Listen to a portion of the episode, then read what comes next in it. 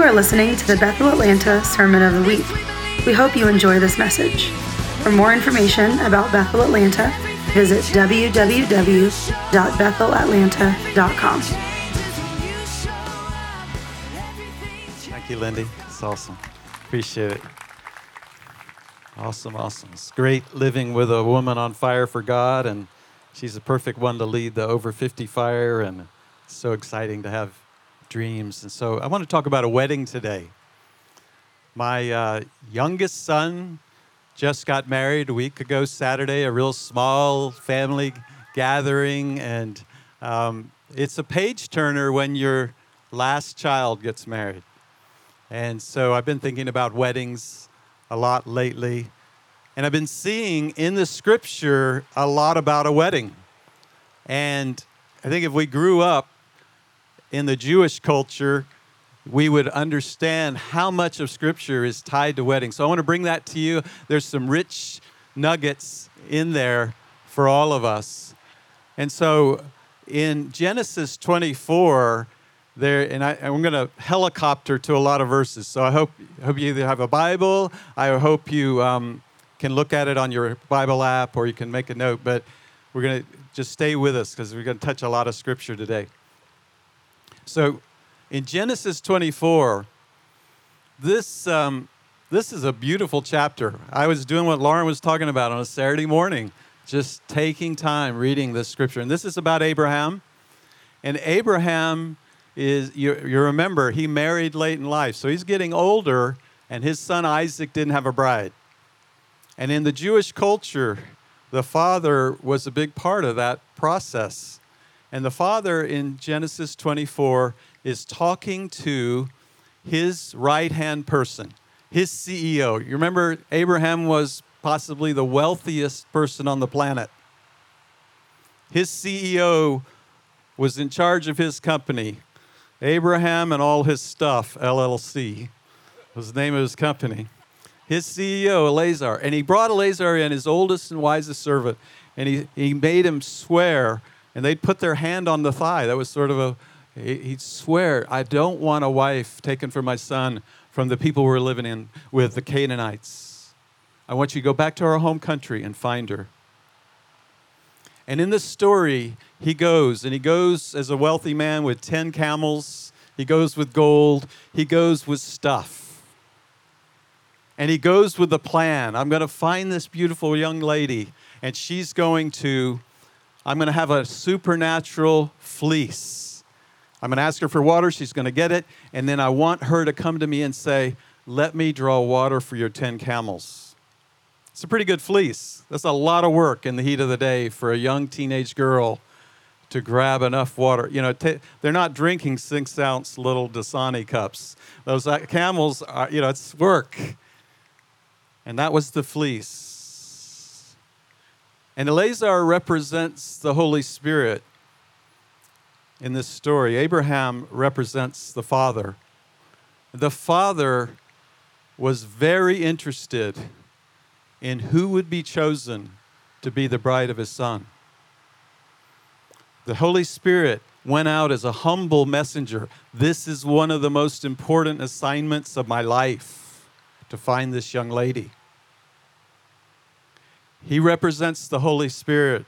And Rebecca, this young girl, just doing her duty, doing going above and beyond the service go, going beyond where she'd be called. One of the family traits of this house is that sometimes you find your destiny in serving others. And this young girl, going the extra mile, found her destiny. And she did exactly what we talked about. And then Eleazar began to give her rings and golden bracelets. And he began to recount the story. And he recounted the story. Rebecca was chosen. But interestingly, she also had a choice because Rebecca got to say yes or no. You know, for, for thousands, if not hundreds of years, I should say, we've been arguing in the church about predestination and Calvinism versus Arminianism, whether you're you know, God has ch- chosen you and he is totally sovereign, or is there a place for man's free will? Hidden in the story, I'd submit to you as a nugget. She was chosen. The father was really involved in who would become the bride. But she also had a choice. She could say yes or no. And there was an invitation to a family, there was an invitation to intimacy, there was an invitation to become known, to be blessed. There was an invitation. This thing called wedding, when a young lady becomes uh, married, she's actually being adopted into a family. She's taking on a family name. She is taking on an inheritance. Instantly, she gets an inheritance. Instantly, she gets becomes part of the family. Instantly, she belongs. If we could pull up a picture, um, this is uh, this is my young son, youngest son, Joshua Michael Hale, and our newest member of our family, Abby Francis Hale. And um, I know it's bright out here; it's hard to see, but they're like a beautiful couple. And I can I want you to imagine. She's Rebecca, and he's Isaac. I want you to imagine that there's this call for intimacy. And I want you to imagine your salvation experience in the wedding. And mine wasn't that different. At age 17, unchurched, just showing up at some hippie church in Colorado Springs next to Palmer High School. No one invited me. There's no sign on the door. There's just this little dove and this word shalom. I didn't know what any of it was I was drawn to this place. And every Sunday night, I would go and a bunch of hippies at the tail end of the Jesus movement, and the Holy Spirit would fall, and I'd leave with tears in my eyes. God was wooing me by the Holy Spirit. The Eleazar, the Holy Spirit, was the Father was going out to you, you chosen to be part of His bride and he was wooing you. He was coming with gifts. He was inviting you into intimacy, into relationship. This is your salvation experience. You, you were invited in. So I'm going to say, we sang songs about waking up church. Every song we sang is embedded in this message. So I want I say, church, Reach in, it's coming. It's for us today. There's something for us today. When that when that call to salvation to you, I want you to imagine the Father chose you. He sent the Holy Spirit. He brought gifts and he wooed you and he said, I want you to join. You in that moment and in this story were Rebecca. And Rebecca had a choice to say yes. And if there's someone who has not said yes yet, or there's someone listening, I would say this is the call. You're being invited into intimacy. You're being invited into a family. You're not being invited, invited to join a church, a movement. You're not invited to a clause. You're invited to a relationship with a person. He came to us as a way, there was repentance because of his kindness. His kindness leads us into repentance. And what I heard when I was 17 was a draw into a relationship, not a lifestyle, not a church, not to follow a person. And it's that's what is happening. And if you've ever said no to that, it would be you like Rebecca saying no to this beautiful offer of a story. And so Jesus and the wedding are really all throughout story, the story. And so when the wedding happened in Jewish culture, the, the, they would go seek out a young lady and she would have a choice. And then there would be a price. And so with Rebecca, there were 10 camels worth of stuff. There was a negotiated price. Now, you could say, ladies, were being purchased, I look at it like what great value they were showing. The father care this was one of the most important decisions of their family's life. They were bringing someone in. They were giving great wealth. They were saying, "We want you to join our family." I think it showed uh, great value and how God think. God is one of the greatest liberators of women. Jesus was a liberator of women. Western culture has been affected by Christianity and has been a great part of liberating women. There was this great price paid in the marriage of the Lamb. We sang a new song today The Spirit and the bride say, Come. There's something inside of us that is part of this analogy of being part of the bride. So, men, you know, if you're a July 4th, good old red, white, and blue American man, totally heterosexual, you're having a problem with the idea of Jesus being the bridegroom and you're the bride. If you get over it and work through it, there's a pot of gold at the end of this spiritual truth. Ladies, we call you sons of God. If you'll get over it, there's a pot of gold at the end of that truth. So, the story of a bride. When Jesus, in John chapter 3, the beginning of Jesus' ministry. Remember, John the Baptist heralded Jesus' ministry, and John said, There's just this line I'm a friend of the bridegroom. That's a position in the Jewish culture. He said, I'm a friend of the bridegroom. When Jesus did the communion, we took the communion today. When Jesus took the communion cup in a Jewish wedding, when they betrothed, when there was an agreement, this price is good, we're, we're engaged. They drank wine. Jesus, that communion cup, yes, it has all kinds of meaning, but one of the meanings is he's coming for a bride, and there's a betrothal going on. In the Jewish culture, in the Jewish wedding, the, the, hus- the, they would um, the bride and the groom, before they consummated their marriage, they would immerse themselves in water. It was a cleansing ritual. Jesus' baptism. You ever wonder, why did Jesus need to be baptized? He was sinless. Part of the baptism ritual was that was what was part of a wedding ceremony in the Jewish culture.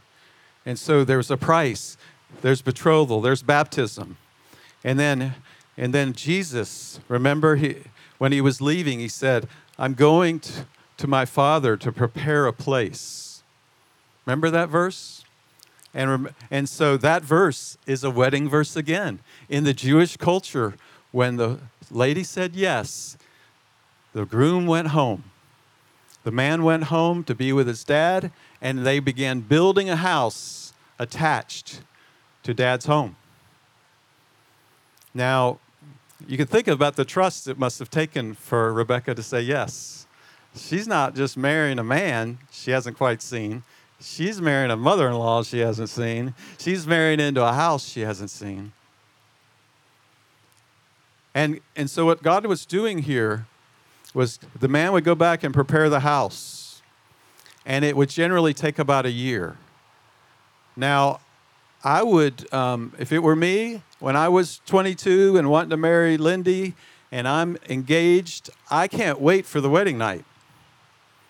And so, if you know, in nature, I would just throw a bu- bunch of boards together and call it a house. Like, let's go. Like, uh, hey, we're going to do a little two by four, some shiplap, and say, hey, hey, hey, let's go. But in the Jewish culture, the dad was the one said, I'll tell you when it's ready it's pretty practical. Like the dad doesn't want a bunch of junk on his nice house. There's a standard of excellence happening. Remember when Jesus was asked, When, when will you return? He said, I don't know. Only the Father knows. That's a wedding reference. Only the Father knows. And in the Jewish culture, in the Jewish wedding, when the house was ready, when everything was ready, the father would said, "Let's go," and the and the young man with his groomsmen and his best man and the friend of the bridegroom, that being John the Baptist, they would go and they would light a torch. It would usually be at night. The, the bride to be didn't have, she didn't know what day it was going to come. She knew kind of when it was coming. She, did, she had to remain ready. She had, to, she had to keep preparing. She had to keep working on her skills. She had to keep intent. She had to keep leaning in. She did not know. And they would come with their torches July 4th, torches and fireworks. So, you know, the groomsmen would be like Donnie, Park, Donnie Barber, and it would be like Jason. They'd be having their fireworks going. It's coming with a broom, it's coming with a shout, it's coming with fireworks. And that's sort of helping the bride know, oh, she, he's coming. They're giving him a little bit of notice, but not much. And the bridesmaids are having to get ready. And that whole procession comes back to the house. That whole procession. And they go in to this bridal chamber and they consummate the wedding. And they're there seven days. That's called pent up demand in business scales. So seven days. And they're having a party. She's coming in with a veiled face. She's coming out with an unveiled face they're called to be ready and so where are we? We're, pi- we're part of that bridesmaid. We're part of that bride that's in waiting right now, spiritually, on the spiritual timeline of way back then. He knew us before the foundation of the world, and way up here, we're going to be conformed to the image of Christ. We're past the cross, but right here, we're waiting. We're waiting on a groom. Amen? So, are we ready? That's the question. Are we ready? Because you are being formed into the bride of Christ. Let's go to Matthew 25. Matthew 25 is uh, one of the top 10 scary chapters in the Bible. And one of my kids said to me, Dad, I, th- I think you've got more than 10 top 10 scary verses in the Bible. I've heard about 20. But you know, it's part of our job to not just preach the easy, fluffy verses, it's part of our job to preach the hard verses. It's part of our job to preach verses we may not totally understand. But if you spend, I'd, I'd love for your homework assignment to read Genesis 24 that's the first book of the Bible, chapter 24. Matthew 25, the first book of the New Testament, chapter 25. The wise, the, when Jesus was asked, When are you coming back? He said, Let me tell you a story about 10 virgins.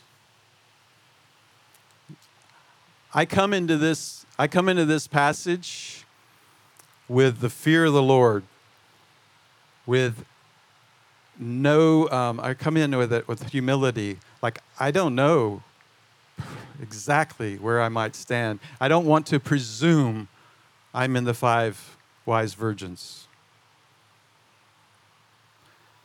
The five wise virgins, if you remember, when the trumpet came and when the groom was coming and everything was happening, they started to get ready. They started to get, go get their lamps, and they were trimming their lamps, and they were starting a fire. It's happening at night. They were creating lamps for light, and five of the virgins had oil, and five did not have oil. Oil represents the Holy Spirit. Oil was their prepar- preparation. And five had oil, five did not. The five that didn't said, Hey, give us some of your oil. And they said no in the church, we'd say they're not being very pastoral. They're not being very much like Jesus. They're not being very loving. I would submit to you that the, the intimacy you have with the Lord and the Holy Spirit is something you can't give away. That they were prepared, they were waiting, they only had enough for them, and they didn't share. And what's scary about that verse is the five that had no oil didn't just get left out but the Lord, uh, you know, they were they were banished. And then the next part of 25 is people taking five talents. How did you handle them? This is when Jesus was asked, What's happening on your return? And he said, It's the kingdom is like five talents, and one person turned them into ten. Three talents, he turned it into six, and one buried it, and nothing grew. Scary verse. He didn't go spend it on wild women and song, he just buried it. He didn't go steal it, he just buried it. And I find that a, uh, and he was banished into outer darkness. So Jesus in this chapter is talking about heaven and hell. And that's a word we don't talk about much in the church. We need to talk. Jesus spoke about hell more than all the disciples put together. He talked about it more often than a lot of subjects, and it's really clear. So I come into this chapter with humility and fear of the Lord. And I would describe fear of the Lord as an arising of awe and wonder and a sense of reverence. Not I'm afraid, but a sense of reverence, a sense of awe, a sense of wonder. There's been a drop in the fear of the Lord in our culture, big time. You'll read on the internet just anybody, a self proclaimed person who's supposed to be an apologist for the church, trashing leaders. Leaders that I personally know and know have incredible integrity. And I read it like, what are you doing? Do you have no fear of the Lord? It's a sad day. But we come into the, we come into the scriptures, the holy scriptures, with humility and a fear of the Lord. In Song of Songs, chapter 2, Lindy loves, Lindy's been just consuming the Song of Songs. But in chapter 2, it says, Remove the foxes that would distract you. It's, it's not saying he's going to do it, he's saying, You do it. And read, if you would, 1 Peter 1.22 with me. We're going to see how Face ID works here. 1 Peter 1.22. Really interesting verse that is not a, a super common verse. Since you have, in obedience to the truth, purified your souls for a sincere love of the brethren, fervently love one another from the heart. For you have been born again, not of a seed which is perishable, but imperishable. That is, through the living and enduring Word of God. Did you catch that difference there? You purify your souls, your souls, your mind, your will, your emotions. You purify your souls. The righteous ones purify their souls. They allow themselves, their bodies to be open to be unpurified. He says, But you have been born of a seed that's imperishable. That part of your salvation, that is the seed that we sang about, the Holy Spirit, part of us, that part of, of uh, Ephesians 3, you've been sealed by the Holy Spirit. When you get saved, when you get born again, that's a seed of the imperishable Holy Spirit. That's not, there's nothing tainted about that. There's nothing that's broken about that. There's nothing that needs to be growing about that. There's no 10 day free look. There's no prenup. You're in.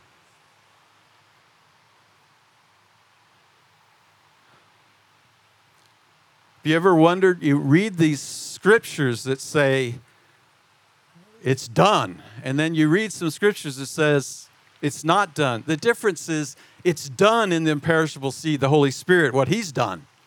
But there's some work to do in your soul. We get to purify our souls. We get to flee youthful lust. We have a responsibility. And in the Bible, one of the other top 10 scary verses in the Bible, number 47 in my top 10 scary verses in the Bible, be holy as I am holy. That's the worst one. Be holy as I am holy. One thing we have in common, humanity, every one of us has in common is all of us have sinned and fall short of the glory of God. I think I might get everyone on the planet to agree to one thing, and that would be it. And then, so God comes in and says, Listen, you be holy as I'm holy. And I'm like, I don't know how to do that because I feel like I have some form of sin every day, maybe every hour, some thought, some impatience, something. Amen? This is the challenge of our Christianity. These amazing promises And yet, we're like, I'm in this thing 45 years and I'm not holy yet. Be holy as I'm holy. It's, called, it's actually impossible inside ourselves. It's impossible. So I'm held to a responsibility of something that's impossible for me to do alone.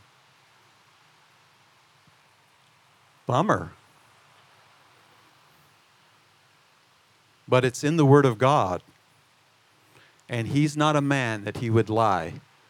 He is not a mascus that He would call me to do something that was impossible. So, what am I missing, God?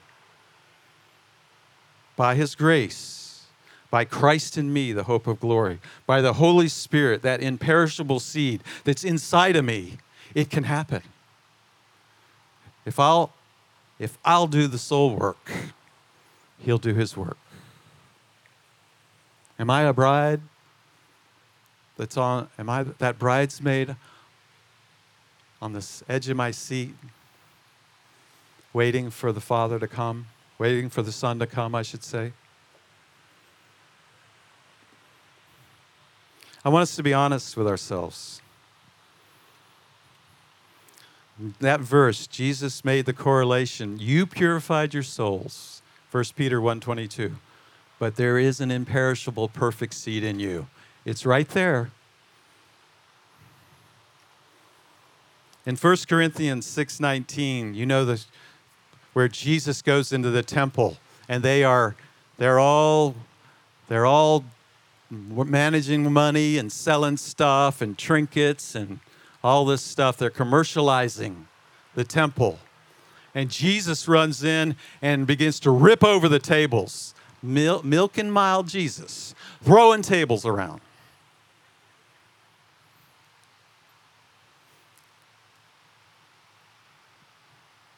Jen preached on this passage in the um, intensive. You know, we're the temple of the Holy Spirit. The spiritual significance of that, that was a physical thing that happened. What's the spiritual thing happening? That He wants to go inside our temples and throw away anything that's mixture. Bobby Conner, if you will, bring a people who are without mixture, I'll bring the Spirit without measure. I'll bring the revival you're talking about. I'll bring that fire 200 feet. I'll bring people coming down 74 from the highway. Wait a minute. I'll bring your city. You'll become that Isaiah 61 people, rocks and, of righteousness. You'll become the reigners in life that restore cities. But if you'll bring a people that were without mixture, I will touch you full spirit without measure. Jesus cleansed the temple. And the final uh, I got some negative motivations why we should get there, and I got some positive motivations. Last one of the negative motivations. Revelation 3 15. That's the call where the Spirit is talking, where God, that's the revelation of Jesus Christ. It's not a bunch of revelations, it's the singular revelation of Jesus Christ. And he's speaking to the angel over the city of Laodicea. And he said, Don't be lukewarm. I will spit you out of my mouth. Lukewarm Christianity is no fun. I will raise my hand. I've been there. It's no fun. And it ends up in a bad place. So we are, there's great reasons. So we're the bride. And are we waiting? It's so easy to get stuck. We've been waiting for a few thousand years. You think this building project's going long? We've been waiting for 2,000 years. How's your waiting?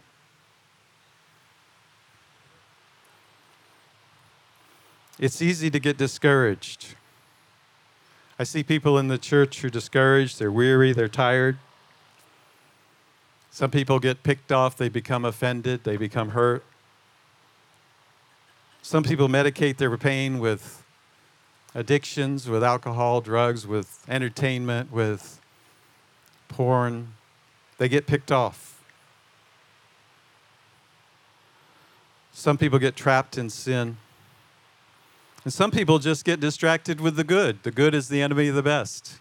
Business just explodes, and I'm, I'm just distracted. I, I'm doing good things. I'm, I'm just all family. It's good things. It's easy to get stuck. If you've never been stuck, I would just tell you stick around. you might get stuck. John Donaldson coined that line with me If you've never been stuck, stick around. In fact, I was um, I got stuck earlier this year.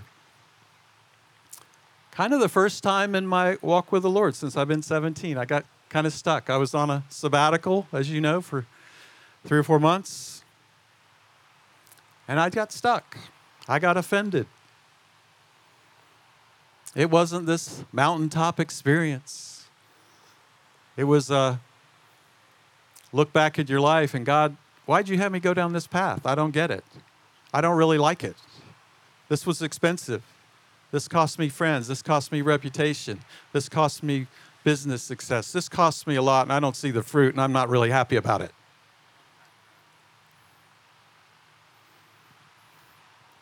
And I've never allowed myself to be that David in Psalms who was really honest with the Lord.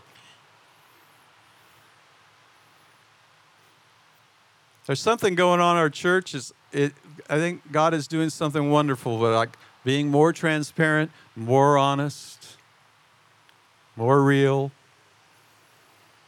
more be okay with pastor confessing his sin.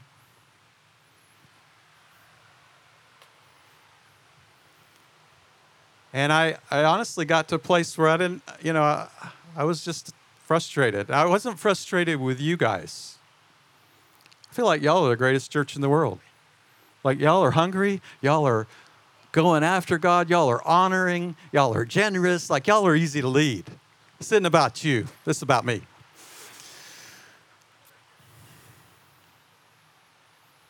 I got stuck. And I, I, I, was considering, like, I don't know if I'll go back to church again. You know, one of the problems with our faith in the Lord when it gets deeply rooted, like there's nowhere else to go. I mean, where else are you going to go? When you really know the Lord, like, what is there? I mean, you're stuck. It's like being married to someone as wonderful as Lindy. Like, you can get stuck once in a while in our marriage, but like, there's nowhere else to go.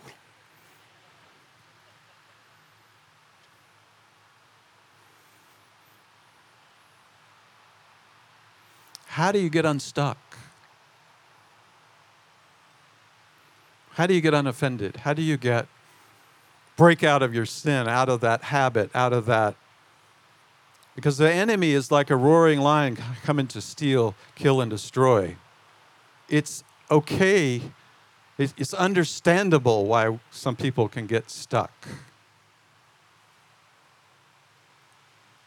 You're a broken person born in a broken world and raised by broken parents. Like, it's not really a good combination.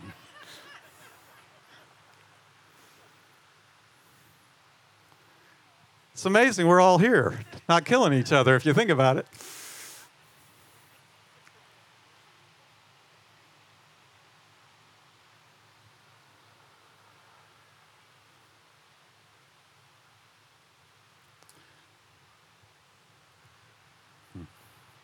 You get unstuck by staying around believers and friends praying for you. You get unstuck by going to counseling or for me I I would credit some for to our worship team and and uh, Vanessa. I felt like the Lord said that optimism and that purity has an anointing that can break chains. And Jen preaching a message, he said that optimism and that purity has an anointing that can break chains. And I was worshiping right there a month ago or so, and the presence can do some wonderful things, can it not? We want to be a church that's preeminently about His presence, that's extravagant in worship, a people that will hear His voice and immediately run and obey. That's who we are as a family. And there, I, I somehow, in the anointing of His presence and worship, my stuff and my argument became smaller and petty. And Jesus, his sacrifice, his love, the cross, his love became bigger, much bigger than my petty offense. And as we were singing, I give it all, Lord, as corny as it sounds, it's not corny when the Holy Spirit's on you. I put it down again at the foot of the cross. My buddy Donaldson also said, you know, what happens at the cross stays at the cross. It's kind of like Las Vegas. So, so it needs to stay at the cross. And somehow in that, tra- I'm, I am pro counselor. I am pro sozo. I've had three sozos. I'm pro anything that helps you. I'm pro doctors. They help you go. I'm pro anything sets you free. But in the anointing, a lot can happen. And under the anointed, preaching the gospel, breakthrough can happen. How do you get stuck? If you're in sin, you confess your sin because he is faithful and just to forgive you for your sins and cleanse you from all unrighteousness. If you're addicted, you just get help. You confess it, and then you get a brother, you get a sister, and you walk through this thing. You can get free. He's the chain breaker, He's the freedom maker. He died on a cross to set you and I free. That's who the gospel is. We preach the powerful gospel of the Lord Jesus Christ. It's not a social thing.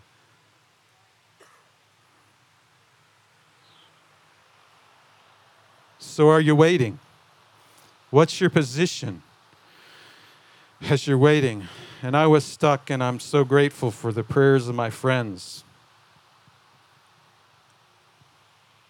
What are the positive things about being the bride? What are you waiting for? Is it worth waiting for? What are we waiting for? Turn with me Romans 8:29.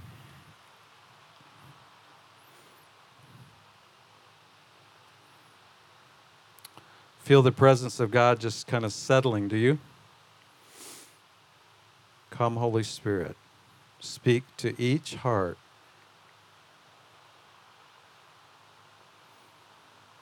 Romans 8:29 For those whom he foreknew he also predestined to become conformed to the image of his son. When you read something amazing, I just trying to stop. Like stop. This fabulous statement right there. You're either crazy or you're in the club. Those put your name in there, Susan. He foreknew you.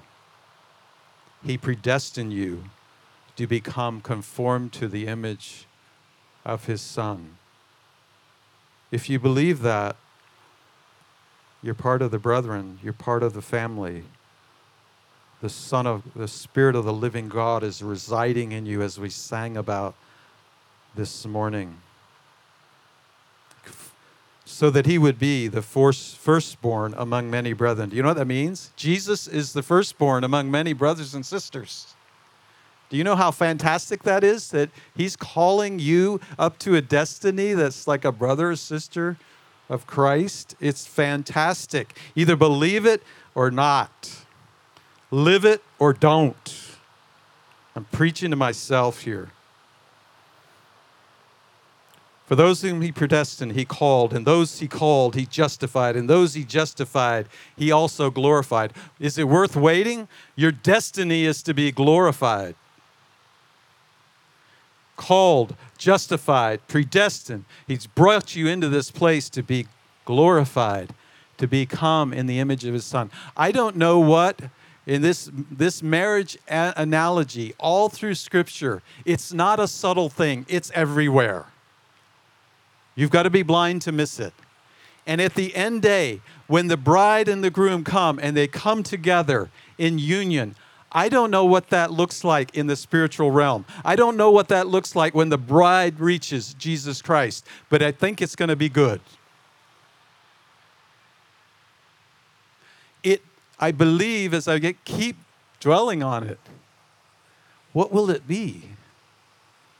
But it could have something to do with us being conformed to the image of his son and being brothers and sisters with Christ, being sons and daughters of the living God. I don't know what that looks like, but it sounds good.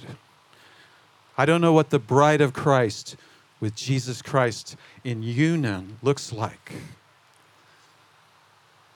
but it sounds good. We're, we're being called to put on a new mind and be transformed by the renewing of our mind. A very common verse, Romans 12, 2. Do not be conformed to this world, but be transformed by the renewing of your mind, so you may prove the will of God, that good and acceptable will of God. You know, your mind is being renewed when the impossible looks possible. When these big sermons start to sound possible, your mind is being renewed. When you think the guy up there is crazy as a bat, your mind is not yet renewed. You know, when you hear someone has cancer and you cower in fear, or if there's something that says, God, you're the healer, do it again. I've seen it before. When your mind is being renewed, the impossible looks possible. But just take a pause. I, we've, I've been asking the Lord since COVID started. I said, Lord, I want none of my family. I want none of our church staff. I want none of the people that call Bethel their home to die of COVID. And I want none of my clients. I have a life insurance practice with thousands, several thousand clients. This, Lord, this is the realm I have faith in. This is the realm of responsibility I have some influence over. And we just have to circle the wagon and say, no. And to the best of my knowledge, no one has died in that circle. And I'm very grateful. But we have one of our own who has uh, received a really critical diagnosis Will Douglas, you know Will Larley. Will is a passionate, he's an over 50 fire kind of guy. Will and Laura, they carry the presence of God. He's the guy that will, will shout out, you know, when we're up here, we like feedback. Will would be giving me feedback today, and I would be appreciating it. Will's a white guy, but he's like a black church. You know, he's kind of, come on, man. We like that. Will's the bubble guy. Everybody said, yeah. Where two or more are gathered, I'm in their midst. So I want us to pray for a few minutes for Will to be healed. So just extend your hands to the camera. Lord Jesus, we say, heal every cell in Will's body. Heal him, God. You've healed cancer here multiple times before. We say healing healing to your lungs, healing to your brain, healing to your back. Every cell and fiber in your body be healed in Jesus' name. And all the people said, Amen. Amen. Keep Will in your prayers. He's doing better. He's doing better. Your mind is being renewed. And we're going to end here in a few minutes. Revelation 22. Is it worth waiting for? Are you a bride that's on the edge of your seat? Are you distra- Are you a bride that's a bride to be that's distracted? You know, if I if I was in a Jewish culture and I had expressed an engagement to Lindy and I'd given gifts and we had betrothed and we had had the wine and we had had the cup and we had made the statements about our marriage and we had and I had gone home to my father's house to begin building and I'm building every day. If she was just off with her girlfriends all the time or she was texting other guys a bunch of yahoos out there, I'd be frustrated. I'd be a jealous husband to be. The Spirit and the bride are coming, and the Lord has been convicting me personally lately. Are you on the edge of your seat for my coming? Are you leaning in to the things that really matter? In Revelation 22, verse 17, the Spirit and the bride say, Come. And let the one who hears say, Come. And let the one who is thirsty come. Let the one who wishes take the water of life without cost. I testify to everyone who hears the words of the prophecy of this book. If anyone adds to them, God will add to him the plagues which are written in this book. And everyone takes away from the words of this book, of this prophecy, God will take away his part from the tree of life and from the holy city which are written in this book. He who testifies to these things says, Yes, I am coming quickly. Amen. Come, Lord Jesus. Lord, I just pray we are a people that cry out, Come. The spirit that is within me, that testifies with my own spirit, that part of me that is the bride of Christ. I say, Come, Lord Jesus. Come. I've been ransomed from the fall. I've been ransomed to a call. I've been ransomed by the one who knows my name. I say, Wake up and let these bones come alive like we sang today. And the King resides in our songs, and the Spirit of the Lord says, Come. The Spirit and the bride say, Come. He's saying, Get rid of the foxes that are in your life. Lay down the baggage. You've been walking with baggage. Hear the dream of the prophets to say, clean up the church and you'll take your city. It's for us, but it's for the church world, worldwide and citywide. Clean up the church, I'll take your city. If you'll live a life without mixture, I will pour out my blessings on you and my power and my spirit on you without measure. The Spirit of the bride say, Come. And I say, Come, Lord Jesus. Give us the grace to walk into the call that you've had for us. Give the people in hearing my word today the grace to lay down, the grace to confess their sin, the grace to lay down that addiction. And those that have said, been saying no to Eleazar, the Holy Spirit that's saying, Come, come, come, and you've been saying no, you become the Rebecca that says yes. The spirit of the bride say, Come. And all the people said, Amen, amen, amen. Thank you Thank you for listening to the Sermon of the Week. To stay connected with Bethel Atlanta, visit www.bethelatlanta.com.